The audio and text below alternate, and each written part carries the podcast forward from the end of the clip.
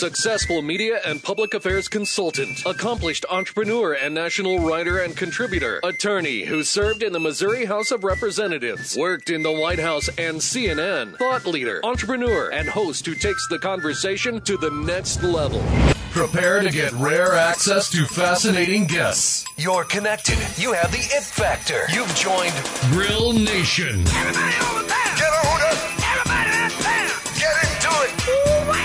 Connect with Jason on Twitter at Jason Grill. Connect with the show on Twitter at Grill Nation Show and online at grillnationshow.com. Welcome your host of Grill Nation, always dressed up and ready to go even in a radio studio. Here's Jason Grill. Hello and welcome to the Grill Nation Show. I'm your host, Jason Grill. Thanks for listening today on 980 AM, or if you're listening on iTunes via podcast or at the website grillnationshow.com. I greatly appreciate it. We have been uh, away for a little bit with all the things happening with the Super Bowl in Kansas City, as well as uh, different uh, shuffling around here with uh, sporting events and whatnot. And I have been uh, super busy on all kinds of stuff from client work to uh, you know all the fun stuff that happens here in Kansas City and throughout the country. Been traveling a lot, but I'm glad to be back, and I really want to thank our listeners for uh, listening to the show today, and obviously thank our contributors to the Grill Nation show, which include Landmark Bank and the KCADC. On today's show, we are going to have a guest on the phone line. Actually, we set up uh, the phone line just now from New York City. He is originally from Kansas City uh, and grew up here and uh, lived here throughout high school. Comes back a lot and uh, is a successful entrepreneur. He's now in New York City.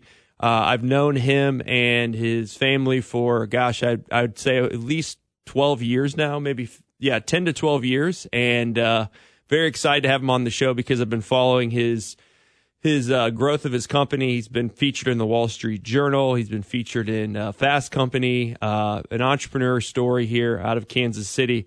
So I'd like to welcome onto the show Zach Lawless, who is the CEO and founder of Fresh Bowl. Uh, Zach, welcome to the show. How are you today? I'm doing well. Thanks for having me on the show. It's uh, it's great to catch up again. Yeah, I know, right? I, I don't know if I've actually seen you in real life for uh, quite a long time, but I follow you on uh, social media and obviously have been reading these articles uh, about your company uh, all over the place. And I know you guys have been very successful so far. But for our listeners who, uh, before we get into the company and what you do and how you got there, talk about your background here locally in Kansas City and uh, and what you did here and, and, kind of what where you went after you left Kansas City. Definitely, and, for, and also in background, I know it's been a little while, but I've been I've been following along with you as well. So uh, very. I was a sock of the month uh, or sock 101. Yes, you were. Uh, I love that as well too. So uh, I've been I've been following along with your journey as well too. It's been really cool. Uh, but yeah, my background, like you said, from Kansas City.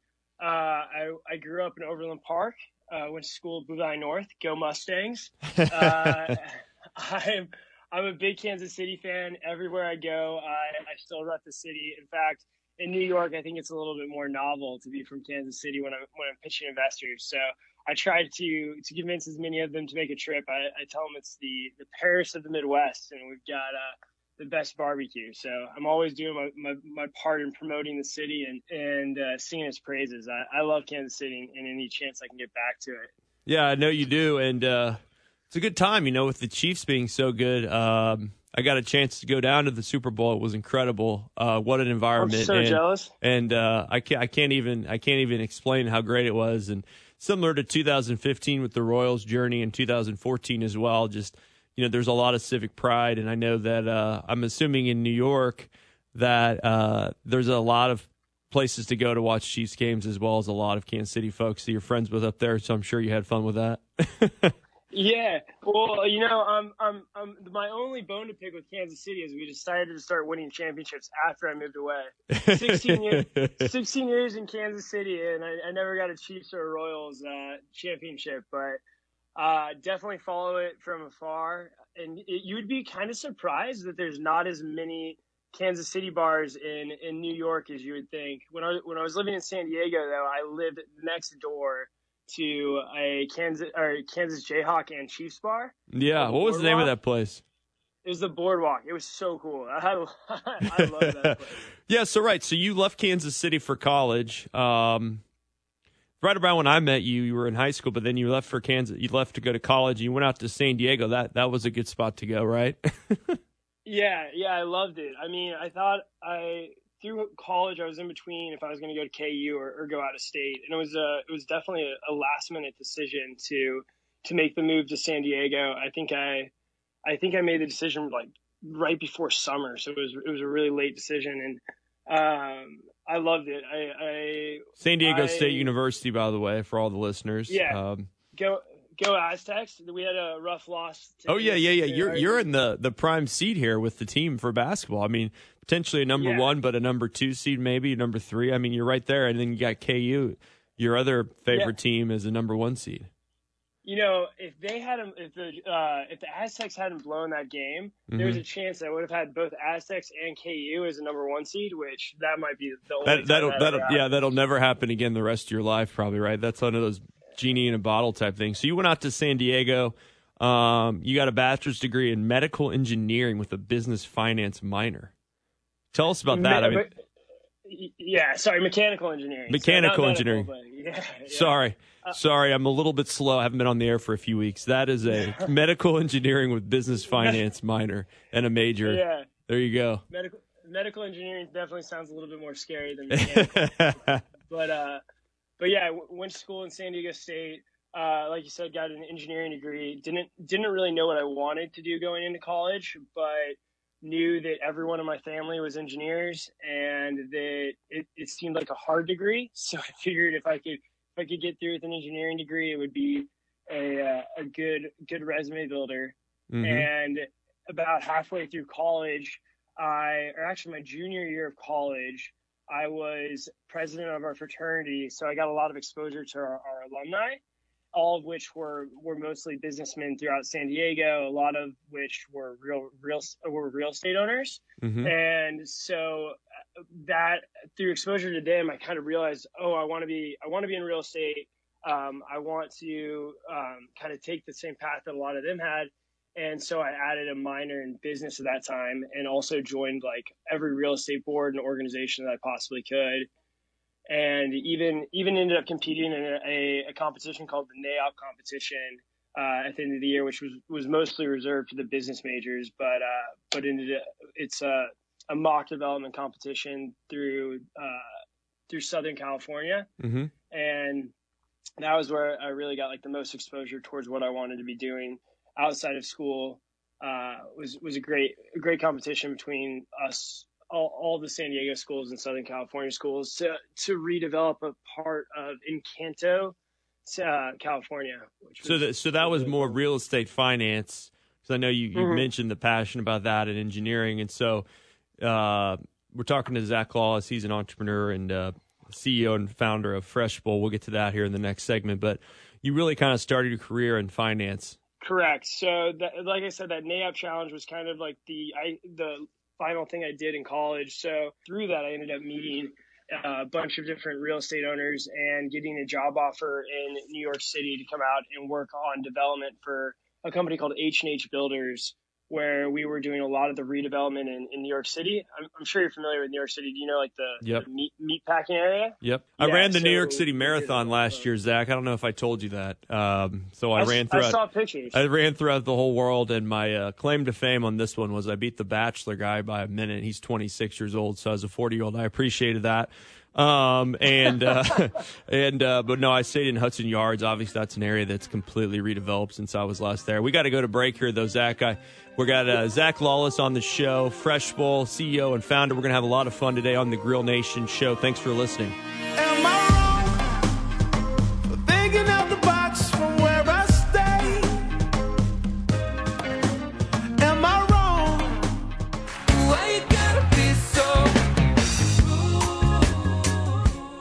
Welcome back to the Grill Nation show. I'm your host, Jason Grill. Thanks for listening today on 980 AM here locally and also on iTunes and podcast or at grillnationshow.com where I will post our show from today as well as more information about our guest. We're talking to Zach Lawless, who's the CEO and founder of Fresh Bowl, fresh and health. It's a fresh and healthy vending machine in New York, environmentally friendly, taste bud friendly. It's a really cool concept. We're going to get into. Uh, very successful. Been featured in Wall Street Journal, Fast Company, uh, BuzzFeed, you name it. Their website is myfreshbowl.com. Zach is from Kansas City. Uh, Zach, we talked about your your upbringing here in Kansas City. You went to Blue Valley North. You went to college at San Diego State engineering and business, and then you uh, you ended up in New York working in real estate. And you were telling us the story about kind of the first area you kind of worked on in the meatpacking area. I believe you were telling us. Yeah, the the first project or the first company I really worked for, their primary focus was in was within New York City as a whole, but primarily within meatpacking. So it was it was pretty cool, and then there was a small um, a small fund here in New York City and uh, construction company in here in New York City that had some really iconic properties that they'd acquired. So, um, like I said, I know I'm not sure how familiar you are with meatpacking, but there's an old street called Gansevoort Street, which was home to what was called the Gansevoort Market for a long time, and then uh, a famous old building or old restaurant called Pastis and so right out of college, we were remodeling and redeveloping these these two big projects. Or I was actually project managing for three projects in New York, all of which were, were over two hundred million dollar projects. So it was kind of this this crazy baptism by fire right out of right out of college, but it was a great way to get introduced to New York, get introduced to the real estate scene. Very cool. Um, and and get, get some real responsibility on my plate early on. Yeah, so you did that, and uh, I think I've eaten actually at one of those places um, that you said the name of it. I've actually been there before uh, many times. Uh, yeah, so you started that, you did that, and then uh, around 2018, you decided to uh, start your own company. I mean, how did this come to fruition? What what happened? How did this all work? Yeah, so there's especially in New York City, right? You know, I mean, it's not like yeah. you're you're doing it out in Silicon Valley or you're you're back home. You're you're in New York City. You're a real estate financial person, and now you're decided I'm going to start a uh, a VC backed company that provides crafted meals on the go, right, and leverages technology to uh, yeah. cut out packaging waste. So, what? How the heck did this happen? Yeah, so there's a middle step in there, and that uh, while the first job was really in project management, the set i knew i wanted to get more into finance and, and background uh, finance and was always kind of very interested in venture capital. So i jumped from there to a company called Seavest, where i was doing uh, private equity and social impact uh, venture capital investment.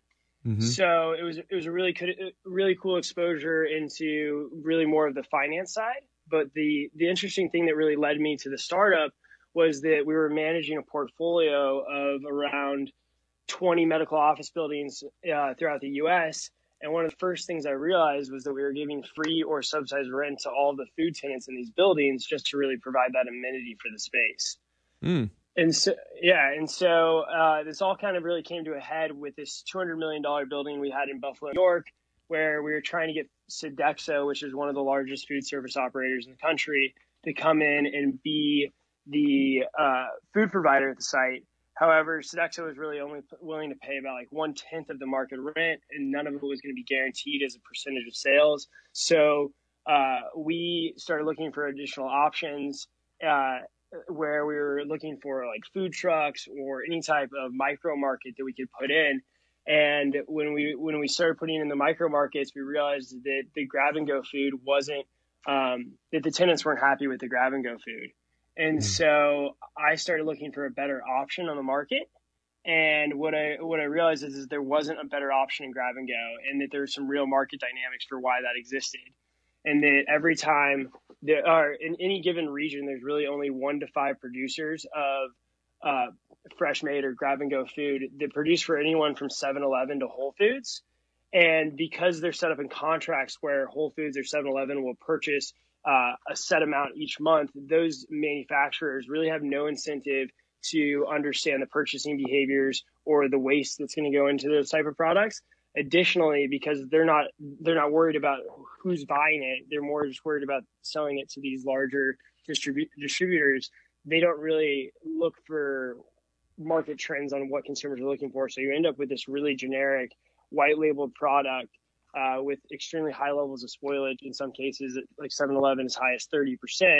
So mm-hmm. in order for them to get their in order for them to get their margins back, they're reducing the quality of the ingredients they're going into it, and you get this giant cycle going over and over, which kind of leads to the crummy grab and go experience that all of us uh, are currently familiar with. Oh, right, yeah. So this was kind of like every entrepreneur, you saw a need and there was no one doing it, and you decided to do it. And uh, you know, here back in Kansas City, you know, I mean, I'm sitting in a studio right now, and the company kitchen is from Kansas City, I believe, around this region, and they they have the they have more of the the snack type foods that grab and go, and it was a novel concept when you got rid of vending machines at, at, the beginning when it was you know they're just sitting out food in these offices and you, you kind of have a little kiosk thing that you pay for. And i've seen you know we're used to the grocery store model where you know you go in and there's there's food on the shelves. I looked at your uh, investor pitch and you have a picture of one. I mean the same old uh, rotisserie chicken, Chinese yeah. food uh, in that plastic container that we're all used to seeing, and it's really it's really not what your consumer wanted. And so you decided let's let's figure this out. So you you looked into it and. Uh, did you ever think that it would be kind of a vending area machine, or did you think it would be more of a food delivery service, or what were you thinking? So or all of those. Kind of open.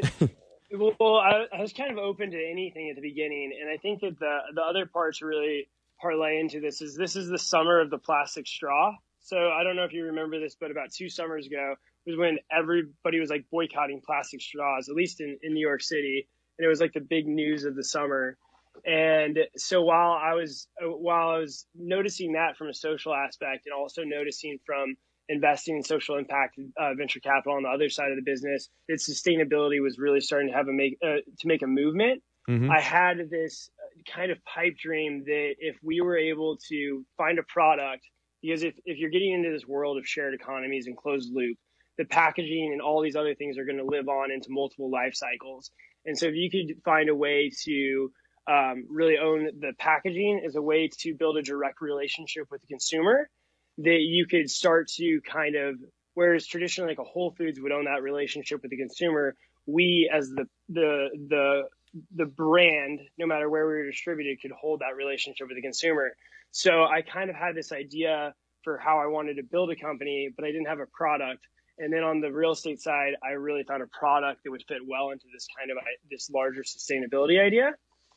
And so uh, now that I'd kind of put the two of them together and had a vision, the idea was how do I get enough distribution and enough ret- points of return where I can create a, like a real meaningful infrastructure to grow uh, this type of bi- type of business.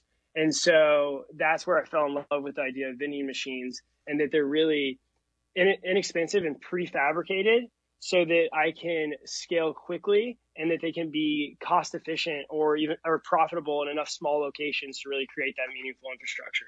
And they're not they're not what you normally think about. I mean, I'm looking at photos and there's some photos uh, all over the internet, uh, but myfreshbowl.com uh, is the website, and you're all over. You know, you've been in Fast Company and the Wall Street Journal, and they're they're they're very they're, they look really good. I mean, they're big type things like you would see in maybe an airport as you're traveling through selling headphones or whatnot or something you know like more of an advanced vending machine.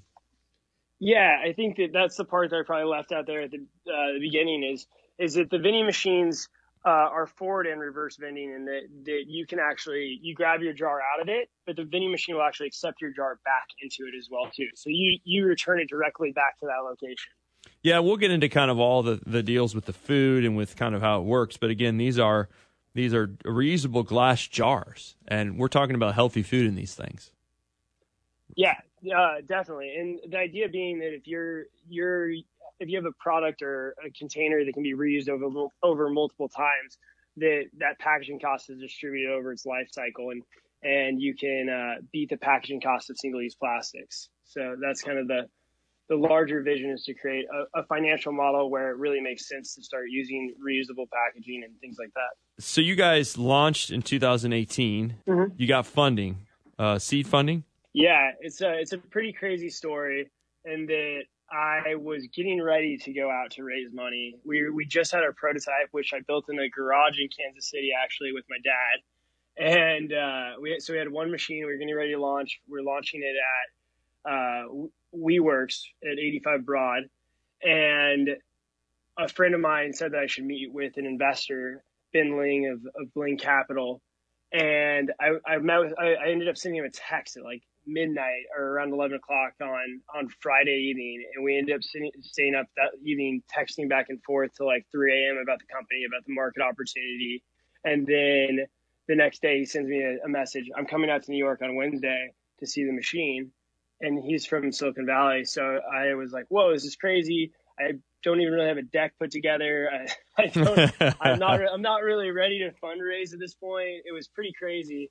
And he comes out, I meet him. At, I remember meeting him in like the hotel lobby at a Marriott, and he's like, "This is great. I like the product." Uh, it's like one of those scenes out of Silicon Valley where he's just like super direct, knew exactly what he wanted to do.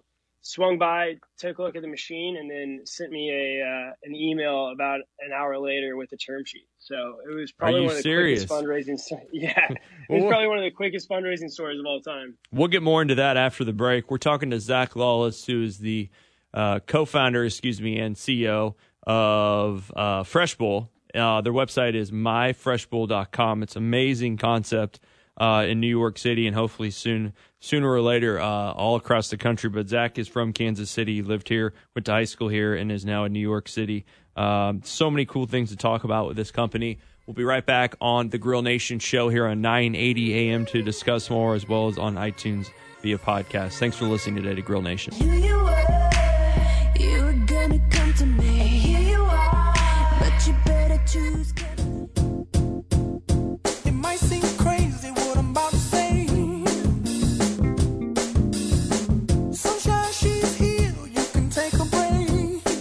Welcome back to the Grill Nation show. I'm your host, Jason Grill. Thanks for joining us today on 980 AM or on iTunes via podcast. Again, our guest today is Zach Lawless, uh, CEO and uh, co founder of myfreshbowl.com. He is uh, calling us in from New York City, where they have uh, started. Uh, well, you will see Fresh Bowl machines all throughout the city and continuing to grow. He was talking to us in the last segment about his his seed funding, his venture capital funding, and kind of an interesting story about how quick that went. Zach, I want to start us off today. So, uh, I, how many locations do you have now, and how many do you hope to have? I know in your prospectus, uh, you have uh, close. You want to have close to 100 at some point. Is that correct? And pretty quickly.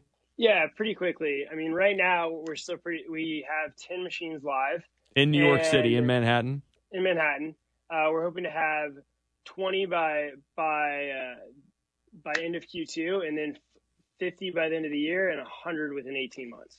Okay, and so I'm walking in New York City, and I see your Fresh Bowl. I mean, again, these you go online, myfreshbowl.com. You can see photos of of what it looks like. I mean, I'm looking at one right now, and it's it looks like a salad of some sort. So I'm I'm in New York. I'm working there. I'm walking around. I'm starving. I don't want to go to a fast food restaurant. I don't want to go to uh, you know, the grocery store and pick up one of those uh, nasty meals. I say, oh, I want a fresh bowl. What what happens? How does this work?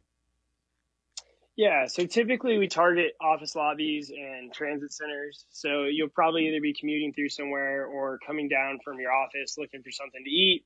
Uh, typically, how it works is you'll go up to it. We have a big screen there where you can order look through the items uh, and figure out what what it is you want to purchase. And mm-hmm. then as a traditional vending machine, uh, you'll just click that item, the, pay for it, and we'll dispense the item to you. The different consumer behavior really happens after the fact, where you will be um, where when, once you're finished, you can actually bring the jar back. You'll scan the jar when you come back up to the machine. It will uh, a door will open. You put the jar into the machine. When you close the door, you'll, you'll enter your phone number, and we'll send you a text that notifies you that you've just received $2 towards your next purchase. And then for all of your future purchases, when you're checking out, there's a place where you can put in your phone number. You put in your phone number, it registers your account, and you get that discount towards your next purchase. So what what's the average cost per consumer? Uh, it's seven fifty. Is that right? Yeah, the average receipt is seven fifty, but the meals really range anywhere from eleven dollars down to down to five dollars. Oh wow, so it is affordable too because that's an issue. You know, you go to some of these fresher, uh, healthier, sustainable places sometimes, and you leave. I'm I'm I'm going to name a name here, Whole Food Salad Bar, and I'm I'm ending up getting like a half of uh, not even that much food, and I go to the register and it's like thirty dollars, and I'm considering like how the heck did I just do that? but uh, yours is a little bit more affordable through the vending machine. It sounds like. So, anyways, that's awesome. Um, yep. And, and, you know we have Shatto Milk here in Kansas City, which I know you're aware of, where that yep. was a novel concept back in the day when they would drop off uh, glass milk carton or milk uh, glass uh, milk at your house, and then you'd finish it. And at the grocery store, obviously, you can return it and whatnot as well. And they've done very well. Yeah, well, I mean, if you think about it, and it's funny because people talk about these types of systems as being novel, but really the infrastructure and this type of consumer behavior has been around for ever until single-use plastics came around. So you talk about the milkman of like what the 50s and 60s, right? That that was around for a while, and now that's all kind of died. But in order to get those systems back in place and those in those kind of consumer behaviors, technology coming to the forefront is going to play a big part of that. And Fresh Bowl's real mission as a company is to really be that that that consumer brand around kind of bringing back that behavior. The fact that you can actually return the jars, if you look at a lot of different sustainability programs, like Starbucks has one where you can bring back your cup and you get like 25% off or 25 cents off.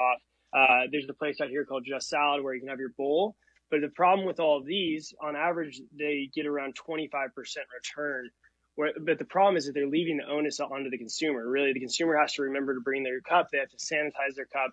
It's a long process. It takes an extra, extra effort on their part. The difference for what we're doing is we're saying, hey, drop off your bowl whenever. We'll use te- we'll use technology essentially to store your credits, communicate everything to you, and let you know that you have that there. Um, uh, we'll do the dishes and sanitize everything. So uh, next time you're ready to purchase, you just step up to the machine and purchase. And I think just that that little switch in in um, in how we do things and how we communicate to the consumer has made a huge impact because we're seeing return rates for our our locations at 85 percent. And mm-hmm. even in our public even in our public transit locations like the subway we're at 75 percent return rate. Unbelievable. And a lot of customer engagement and loyalty. I'm seeing a 65% average uh, jar gets 6.67 uh, times the use. You have almost a five star customer rating a 4.8 uh, you purchases per repeat customer about 4.1 uh, in your pilots. So you guys are really doing well. And, uh, you know, this is a concept, hopefully, at some point, Zach, that uh, you get so big that you are uh, bringing this back to your hometown, right? you'd, yeah, have, you'd have an yeah, office. There's a lot of offices around here too. Maybe we're not. We don't have the subway or the transit, but I would say uh, I can think of a lot of big companies around here uh, that would love to talk to you. One because they're in, innovative and and doing cool things, but I, I think starting in New York, obviously with foot traffic, with with just the the the, the hustle and go, the fact that people maybe are more a little more uh, environmentally friendly at certain points and and, and want to help out and do this uh, seems like a good spot to uh, to start your company. Yeah, hopefully sooner than later. I uh, I think that Kansas City and a lot of, I mean, different markets are going to have different metrics that drive them, but I think Kansas City would really work. And that New York, you have this issue of we need to be hyper convenient. We need to be in the lobby for it to really work because there's so many food options so close. Mm-hmm. Whereas when you get into when you get into different markets where people are really commuting to grab lunch or doing things of that nature, uh, it opens up the opportunity to go into maybe uh, even smaller office buildings, but you're going to have a higher purchase rate for employee. So I think that as we expand outside of New York, uh, I would love to go to Kansas as soon as possible. So tell me about um, how this food gets made. I mean, how, how do you guys do this? You, you know, you have the plastics; they're returned. You got to put fresh food in there every day, I would assume, or every. I don't know how that works every other day, but how does that even happen? How did you, how do you manage that, and how did that, how did you work in that wrinkle? We haven't even talked about that yet. Yeah. So uh, the food's produced every day, stocked in the machine every day. Um, and then uh, whatever we don't use, we, we then either compost or donate to local food kitchens, depending on the quantity behind it. But the food has definitely been kind of one of the most interesting wrinkles of this of this entire part. Uh, I think that I, I definitely underestimated it when I was when I was in finance because you just look at numbers on a spreadsheet when you're looking at operations and you I don't think you put the the full weight behind how difficult of an operations food is. And so uh, in fact, when I first started, I came up with a menu and I, and I, and I was like, if I can just get one big client, then that would be a good start. And so I had my, my uh, eyes set on WeWork at the time, reached out to them, paid somebody online to put, put together like a fake menu that I could put in a deck and send it to them. and their response to me was like, "Hey, this is great. How about you come cater our creator awards?" And so I uh, I committed to it on the spot without even knowing what I was getting myself into. And I had 30 days to cater for a 5,000 person event in the middle of New York City, which was just which was just like a crazy exposure to this whole thing. So I called up my parents out of Kansas. I called up a few friends and I was like, "Hey guys, I'm going to rent out a kitchen in New York. I need your help." I got my I got my food handling license and uh, within that week, I think everything that could go wrong went wrong. Like all of our food got delivered late. We were going down to a local grocery store to buy things. At one point, we exploded like a blender all over everything in the kitchen. Um, a true entrepreneurial story.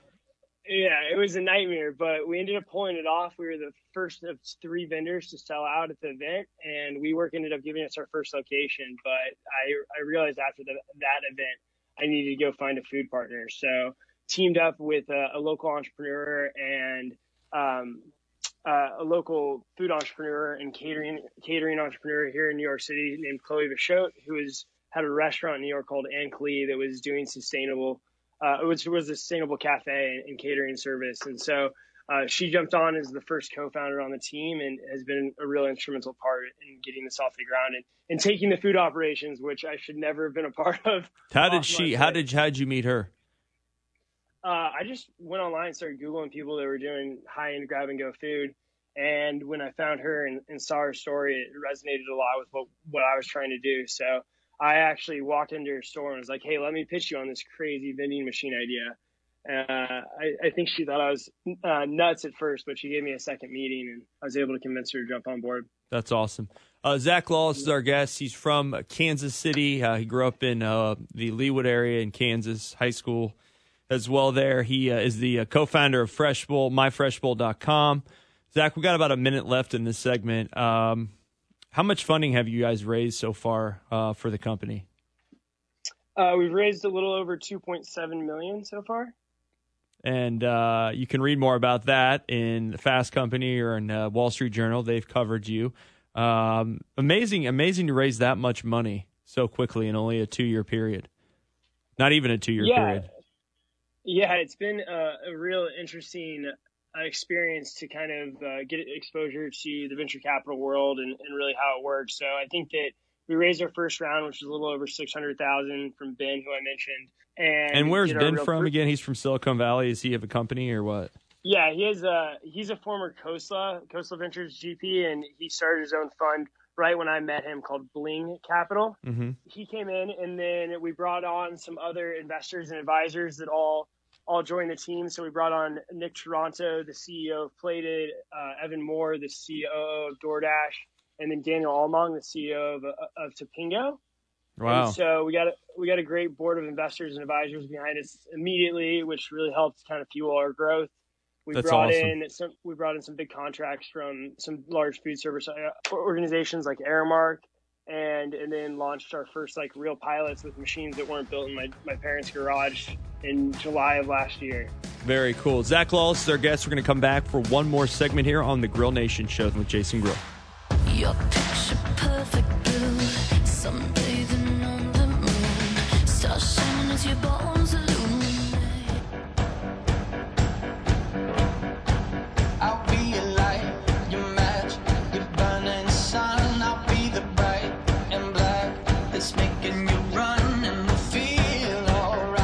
Welcome back to Grill Nation Show. Jason Grill here. I'm joined by Zach Lawless, who is the co-founder and CEO of uh, Fresh Bowl. Their website is myfreshbowl.com. Kansas City guy and now in New York City. Uh, his two sisters are there. They're great people as well, and his parents are are in Kansas City still. So uh, uh, great family here, and uh, known them for many years. So it's exciting to have Zach on the show. Zach, uh, we talked a lot about your business and kind of how it all started. I want to talk about kind of what the future looks like. Take us through that because uh, you mentioned you're going to continue to grow the uh, the machines, vending machines, all throughout New York City. What what else are you planning to do? I know it's more than just um, a fresh, sustainable uh, food option and bowl uh, in New York. What else are you considering? Yeah, well, I think that it's important to understand, like, from where we are now and, the goal as a company, we, we say is to make sustainability both humanistic and simplistic and that a lot of times people look at sustainability as this massive goal that's too big for their individual contributions. Uh, and so uh, by, by rewarding individual consumer behaviors and making it as easy as possible on them, uh, our goal is to create a, a, a, consumer brand that launches outside of just even food uh, to make this happen. And so the vending machines are a really key model of that, like I said earlier, and that they provide the infrastructure. So as we gain distribution, uh, we'll be able to make it easier and more convenient for people to have it uh, to have these types of products. But the, that includes if you look at sustainability, it's kind of focused around two different factors, which is closed closed loop systems and shared shared economies. And so what's really exciting is in April of this year, April or May of this year, we're going to launch what we call our shared economy products. And so, for instance, that is water bottles that you can grab out of the machine that come in reusable water containers. If you return those water bottles to the machine within the next five days, we don't charge you. Uh, so it's it's a way to kind of build shared economies. That includes things like um, tote bags. So we're working on a deal with a large retailer right now where one of their issues is that people will come into the store and they'll buy reusable tote bags to take their groceries home because they forgot their own and they feel bad buying plastic or paper. Mm-hmm. So for that retailer, for that retailer, what we're doing is we're actually adding the tote bags into our machine. If their customer is part of our program, they can grab it out of there. If they don't, if they return within the first five days, then we don't we don't charge them for that product that product. And so that that includes everything from like umbrellas, the water bottles I mentioned, phone chargers, and uh, and it kind of the idea is to to expand into um, the area of, of, shared economies as well, utilizing the networks of the vending machines that we're placing. You can do anything with those things, man. They're they're revolutionary. Yeah. And if you look at the kiosks and the uh, vending machines online, you can you can Google the company. They've been in the Wall Street Journal, Fast Company, BuzzFeed. There's videos. Um, you're just everywhere. You've raised up to 2.7 million already. Uh, you're providing a fresh solution and uh, combining technology, distribution, and infrastructure all in New York City right now. Hopefully, we will at some point see you scale into other cities. Uh, but I can't wait to uh, to check it out next time I'm in New York City and, and try this out. Um, you, you, you know the delivery process. How did you get all that straight? I mean, geez, you got to you got to fill these things every day. Um, that's going to be interesting to see how you pull that off, right? yeah, like especially yeah, in New York. yeah, it is. We we uh, we do everything overnight for that reason. Obviously, parking and everything in New York City is, is extremely difficult, but the company really lies in the operations of it. So, uh, logistics and culinary as far as producing the food and getting the food to the machines. So it's all it's all been a learning process. We've got a operation model for how we want to expand, and obviously, the more locations we get, the more efficient that those deliveries will those deliveries will be. What's the uh, so you have a group of advisors, you have your co-founder, you have uh, uh, investors. How, what, what's the employee base look like right now? I mean, are you going to continue to scale that up? I imagine you have to with 100 potential units in the next 18 months. Yeah, the employee base will continue to scale. As far as kind of like the the back office team, mm-hmm. there's mm-hmm. six of us. There's six of us currently, and then we have uh, three three members in the kitchen that are working full time uh, and then two delivery drivers. So that, those will all continue to scale as we as we move forward. Um, but we imagine the back office, so that that kind of core six, staying pretty pretty steady through the rest of the, the next 18 months. And you've got uh, a lot of distribution partners. You said uh, you mentioned Aramark and others. I'm assuming that they're going to help you get into more doors at more places. Hotel at some point, you know, you could see some. You mentioned you're on the transit already in New York, but um, you know, you're in a, you're in a hotel lobby by an airport, or you're, um, you know, you're you're you're you're at a sporting event or whatever. There's all kinds of different potential places where you, people are trying to be innovative. I just I just see the sky the limit as long as you know the initial machines go well, and it sounds like they are.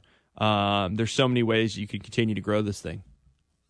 Yeah, no, definitely. And so that umbrella thing just sounded amazing uh, from a start in New York City. What a, what a great idea when you're walking everywhere there. Just even that, you know, I mean, there's so many different ways to take this. Yeah, exactly. Especially as I think I think that network where we're creating something where you can purchase and return directly to that's automated um, is super important. We're targeting locations where uh, pub- like large public locations where there's a lot of foot traffic to increase that convenience for the vending machines. And so that is exactly what you're talking about. That's uh, like museums, uh, transit centers, hotels, uh, office lobbies, like like we, we were mentioning earlier. And We got to get you in really WeWork exciting- here at some point. Um, I know the head person at the WeWork here and uh, have done. I know the head of security at the WeWork in New York, so I'm sure he's probably tried your uh, your food before. He's from Yeah, Kansas. City of all th- all places. Oh, really? Former That's- Secret Service guy, so he's up in uh, New York now. But um, you're, you're you're doing all these great things, Zach. I mean, congrats to you again. Myfreshbowl.com. Uh, check it out. If you're in New York City, check it out. Uh, Zach again is from Kansas City. He grew up here. He his sisters are both from here. They both live in New York now as well. Um, Zach, uh, what do you miss most about Kansas City? I know you're going to tell me you miss barbecue, but you that probably probably one of the most things you miss, right? Oh yeah, definitely barbecue. It's the first thing you want to get off the plane. What's your uh, what's your Uh, go to? Uh, Kansas City Joe's, even though I still refer to it as Oklahoma Joe's all the time. Z Man, correct? Oh yeah, I go for the Z-Man every time. Get the beef brisket and the pulled pork. You got to get both meats on it. It's so good. So what's But, the uh, but Q39's been yeah? been That's a, that's a great spot too. too. What's your uh, what's your uh, what what's the New York City entrepreneurial scene like? I mean, obviously you've you've managed to be successful very early on with uh with Fresh Bowl. What's that climate and that ecosystem like? Um, it's incredible. I mean, I think it's second only to San Francisco in, in, in the U.S. and it's uh, it's you can tell it's growing a lot. There's a lot of really um, great investors located out of here. The new lead investor for our round, BetaWorks, is located out of here, and and we work in their office currently. And I would say it's a it's a really tight knit group. Even in San Francisco, it's a very tight knit group, but uh, but New York as well too. Everybody's kind of um, knows one another. They're we're pass, they're passing deals around, and even from the entrepreneur side, uh, they do a good job of making of the entre- entrepreneurial community all coming together. In fact, we have like a group that goes to grab dinner every few months that is all like food based hardware companies, and so um, it's I think one of the one of the really important things for being an entrepreneur and especially for like venture businesses or venture backed businesses is that um, it's really important to be around a community who's doing something similar and and having that kind of network that you can ask questions for and, and get guidance. Mm-hmm. Zach, I'd love to introduce you to a couple of pretty big people here in the local area that are uh, doing a lot with startups and venture capital and uh, very successful exits. Uh, would love to have you come back here next time you're in town and to connect with them or speak to, to maybe to an entrepreneurial ecosystem group at Kauffman or one of those groups here in Kansas City. But congrats on all your success. Please keep in touch. Uh, we'll be sharing the love from Kansas City for what you're doing uh, in New York and the big city, and look forward to talking to you again sometime down the road, my friend. Thanks for coming on the show. Yeah, thanks for having me. It's great to catch up. Zach Lawless, our guest on the Grill Nation show this week. We'll be back next week. Thanks for listening to the Grill Nation show with Jason Grill. Take care, everybody. Ooh, girl, you're shining like a Fifth Avenue diamond, and they don't make you like they used to. You're never going out of style.